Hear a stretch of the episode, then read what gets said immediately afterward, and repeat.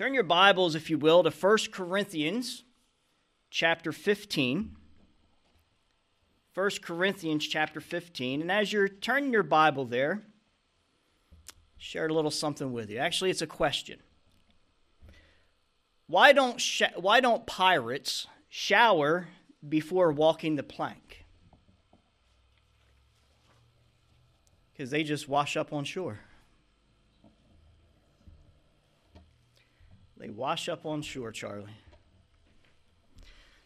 Amen. This morning we're going to wrap up our study on the imminent return of Jesus Christ.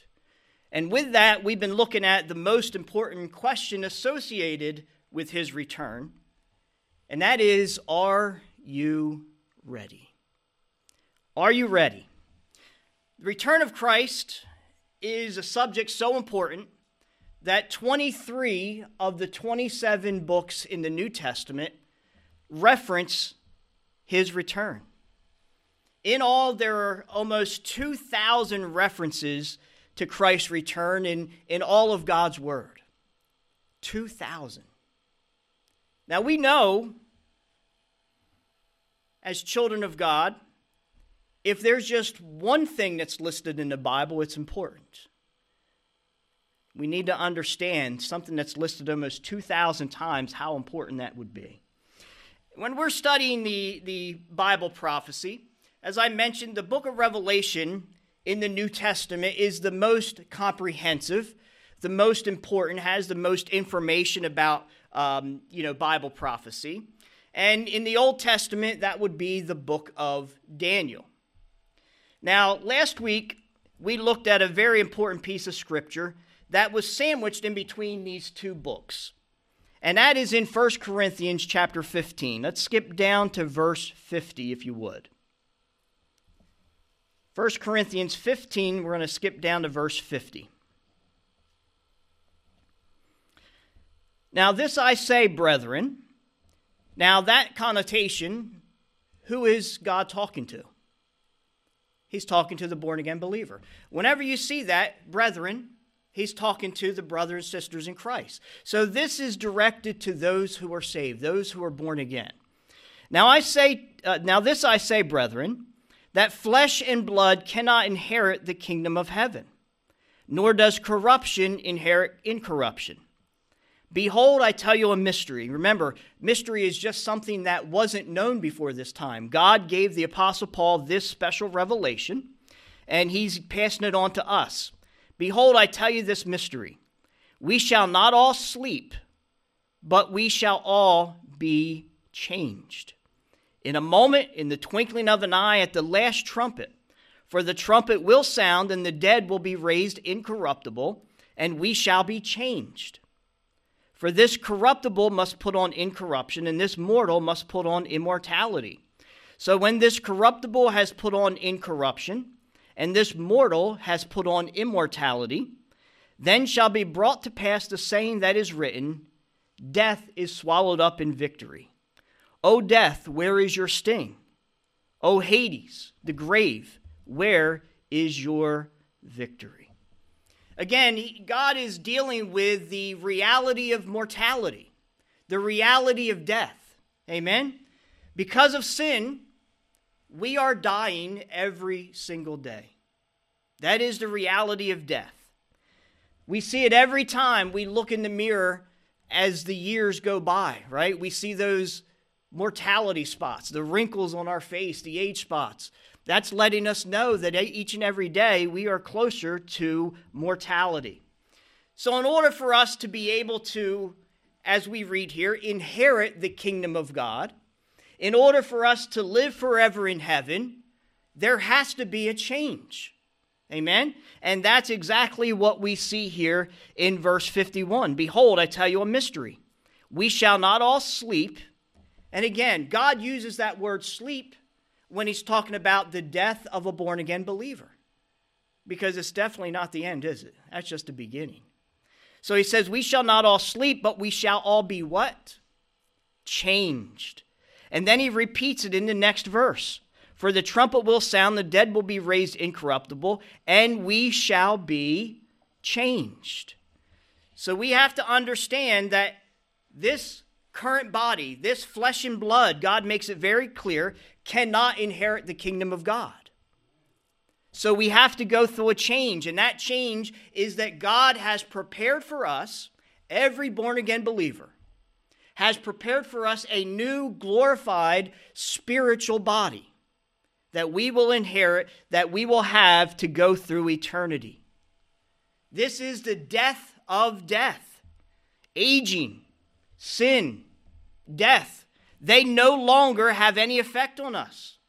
As a believer, we no longer fear death. Why? Because death no longer has dominion over us. Amen. Praise goes to Christ. Why?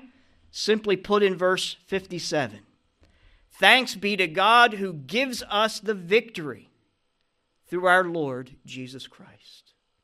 That is the victory over death. That is the victory over the grave. That is the victory over our enemy. Amen. Thanks be to God for giving us that victory through our Lord Jesus Christ. Now, I want to go back to where we started in this study a couple weeks ago. I want to go back to 1 Thessalonians chapter 4 if we can. I want us to I want to point out some truths that kind of tie uh, this whole study together. First uh, Thessalonians chapter 4, and we'll skip down to verse 13 if we would.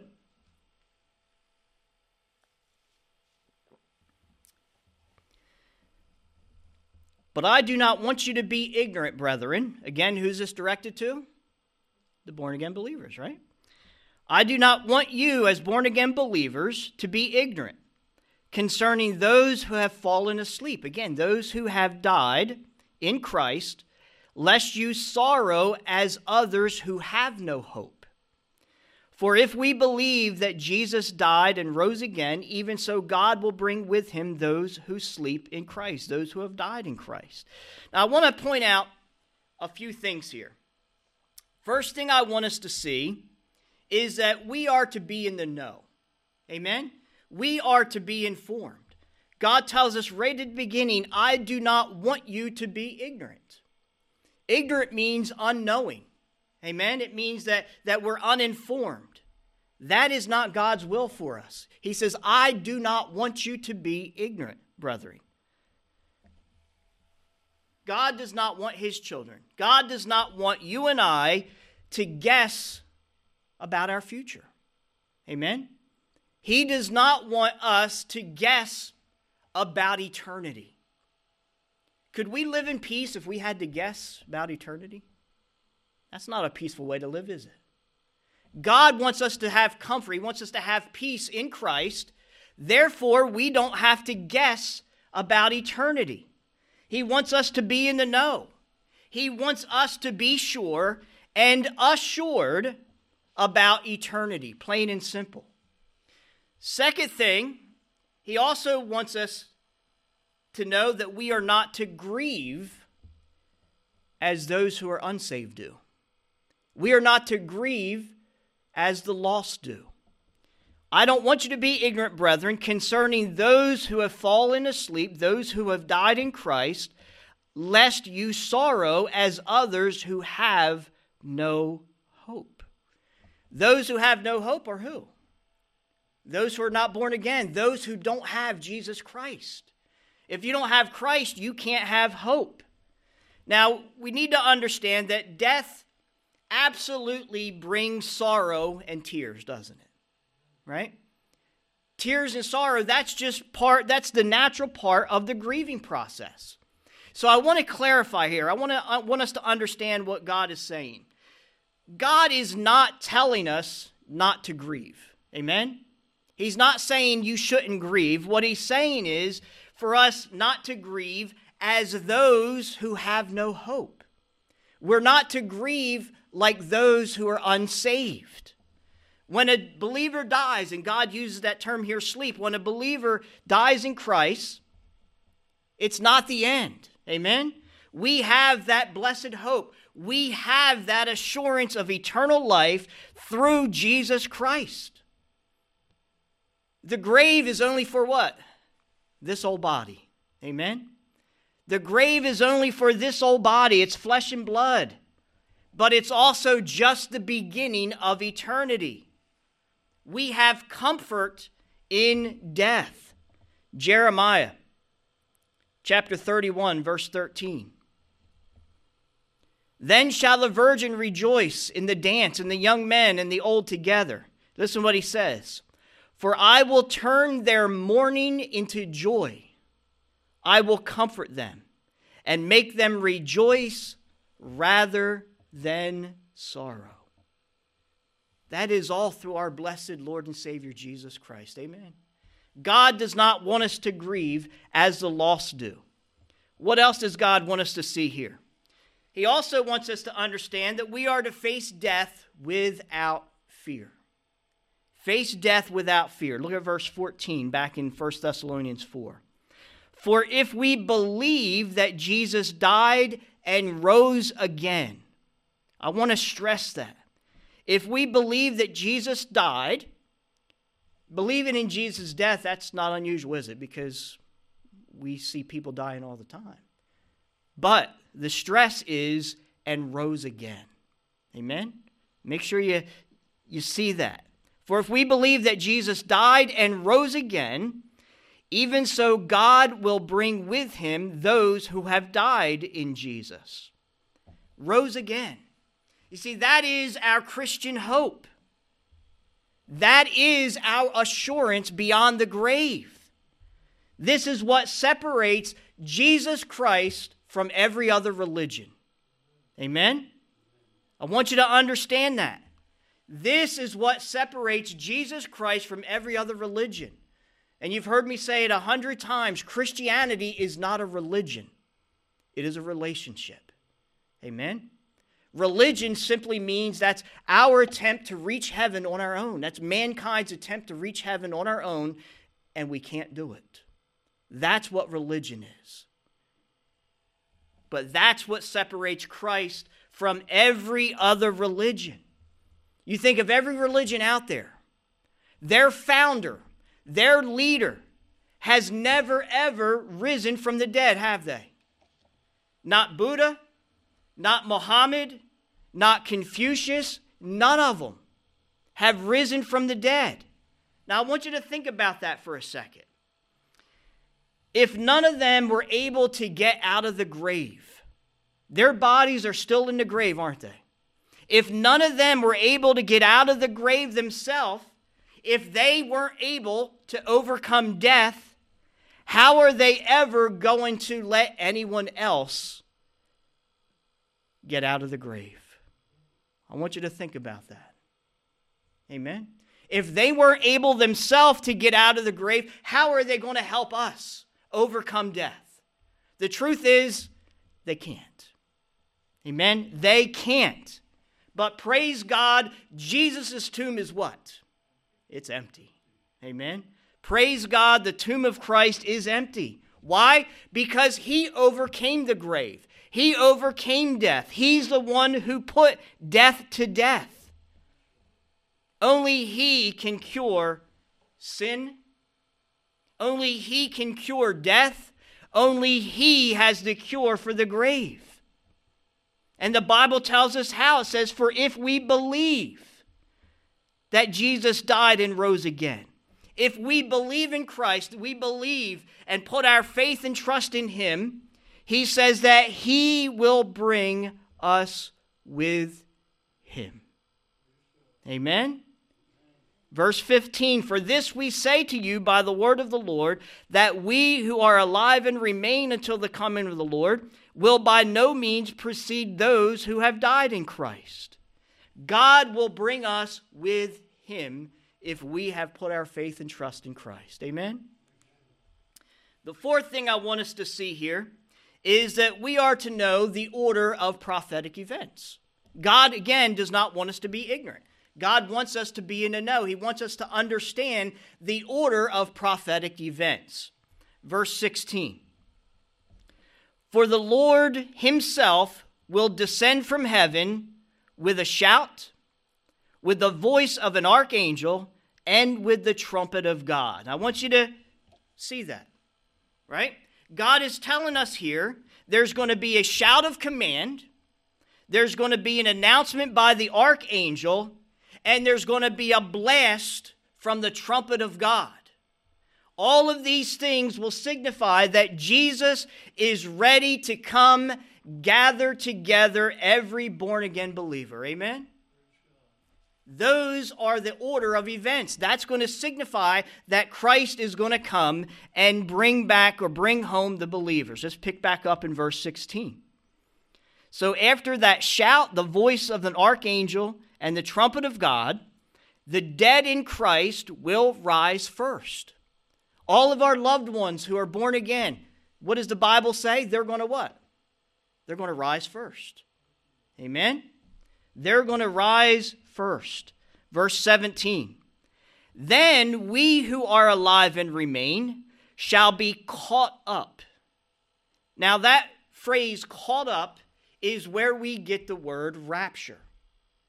That is the rapture of the born again believers.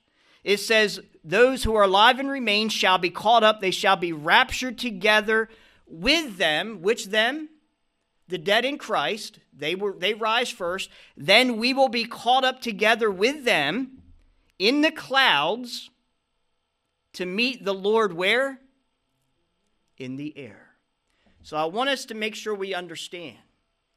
That is not the actual second coming of Christ. That is the rapture. Because Christ is not going to set his feet where? On this earth. It says that we are going to be caught up, we're going to be raptured to meet the Lord where?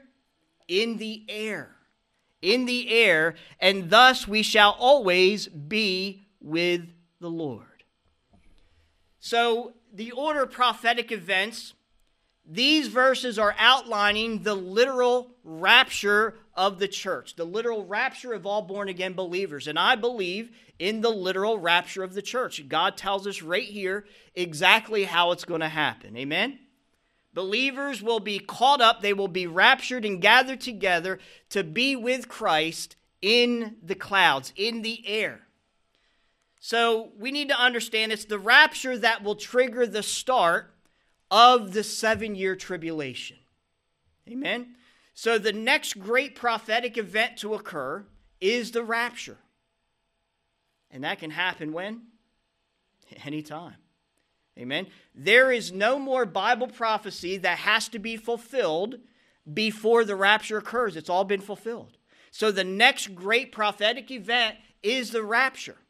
And once the rapture occurs, that will trigger the start of the seven year tribulation period. That is the time when Antichrist will come and he will take world power and he will also deceive the world. God will pour out during that seven year time, God will also pour out his wrath and his judgment upon those who are left behind. Who are those who are left? Anyone who did not what? Believe in Christ, right? That's those who will be left behind, those who didn't believe in Christ, those who chose to reject Jesus Christ. So during that seven year tribulation period, God will also pour out his wrath and his judgment upon the world, upon those who are left behind for their rejection of his son, Jesus Christ. Amen? Now, at the end of those seven years, at the end of the seven year tribulation, that's when Jesus will come again. That is his literal return, his second coming. He will return, and the Bible says that he will stand on the Mount of Olives. Amen. We've read that last week in our scripture reading. He will stand on the Mount of Olives, and half will uh, slide to the east, and half will split to the west. When Christ comes and he stands on the Mount of Olives, this will lead to the battle of Armageddon. Jesus will defeat Antichrist and his army, and he will cast Antichrist and his false prophet into hell, into Gehenna hell. He will set up his kingdom in Jerusalem, and he will reign there for a thousand years. That's known as the millennial reign of Christ. So that is a lot just summarized in a nutshell. But that is the order of prophetic events. Now, in the order of those events, the, the most important thing that I want you to grab this morning, the one that I want you to remember, is that Jesus Christ is coming again. Amen? That is our comfort. That is our assurance. But for the unsaved, for the rest, you need to pay attention. Otherwise, you're not going to escape the grave.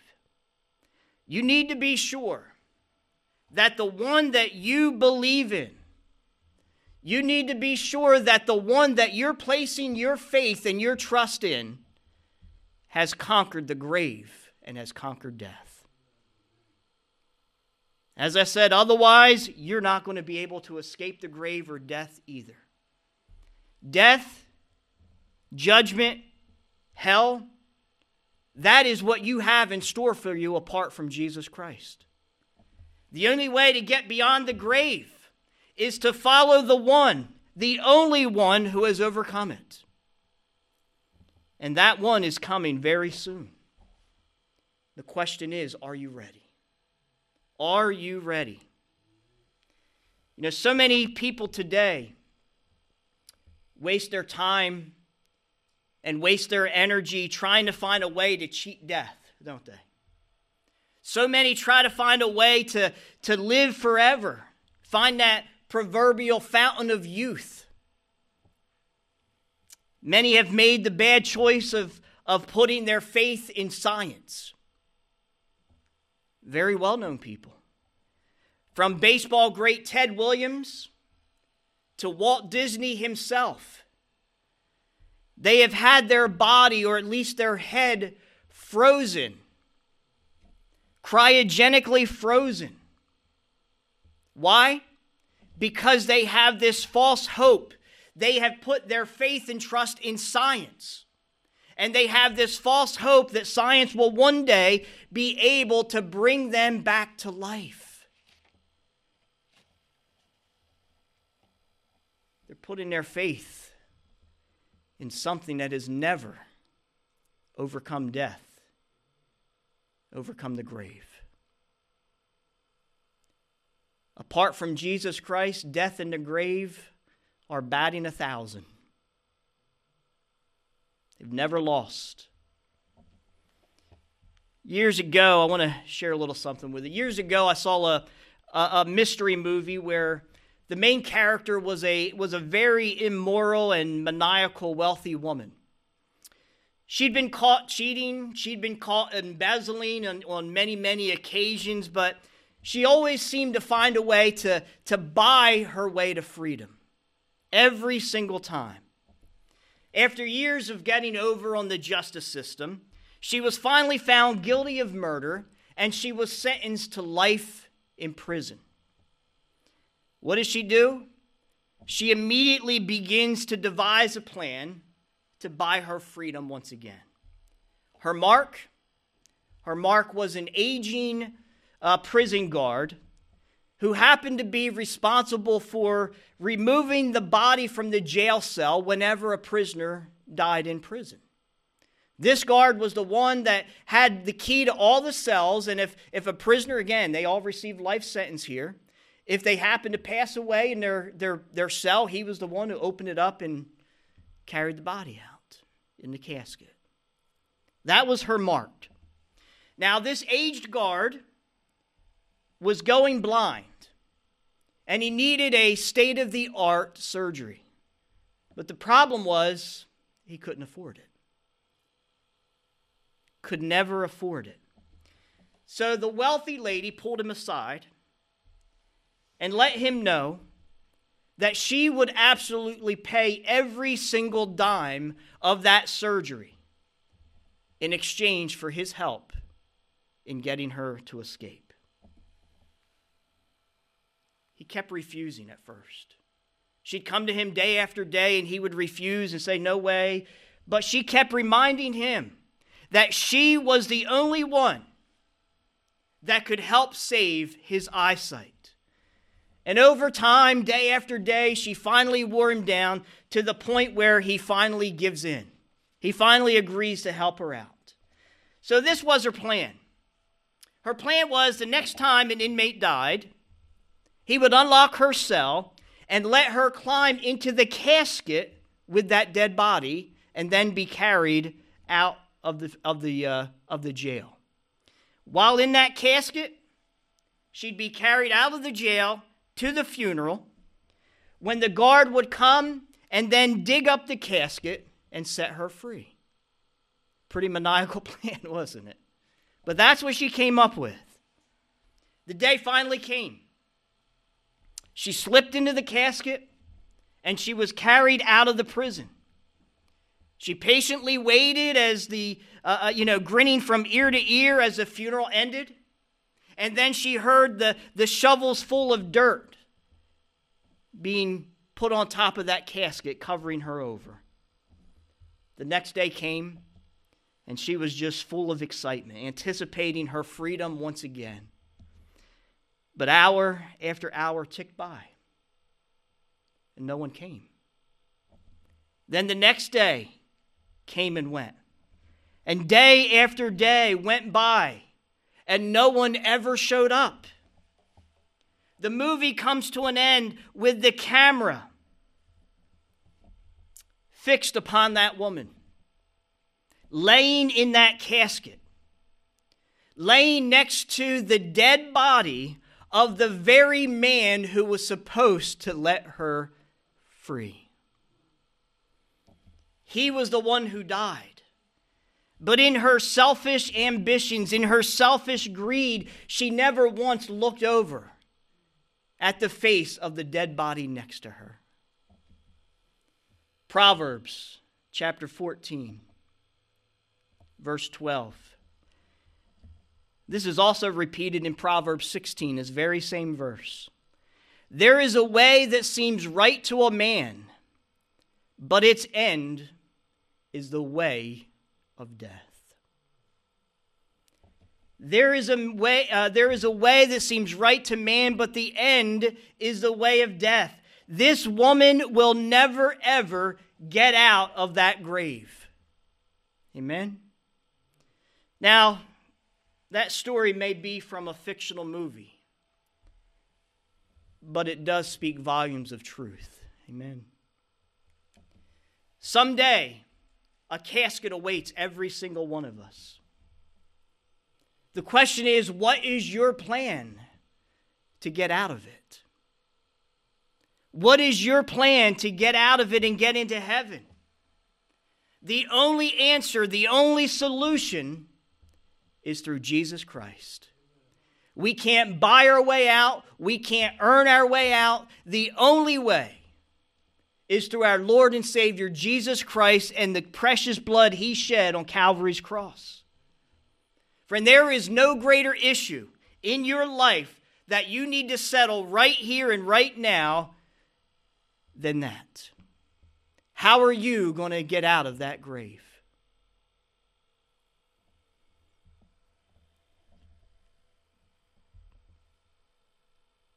The answer is Christ and Him alone. I invite you to come. Come unto Christ and be set free. Be set free from your sins. Be set free from your guilt. Be set free from your anxiety, the worry of what's going to happen next. Where am I going to spend eternity?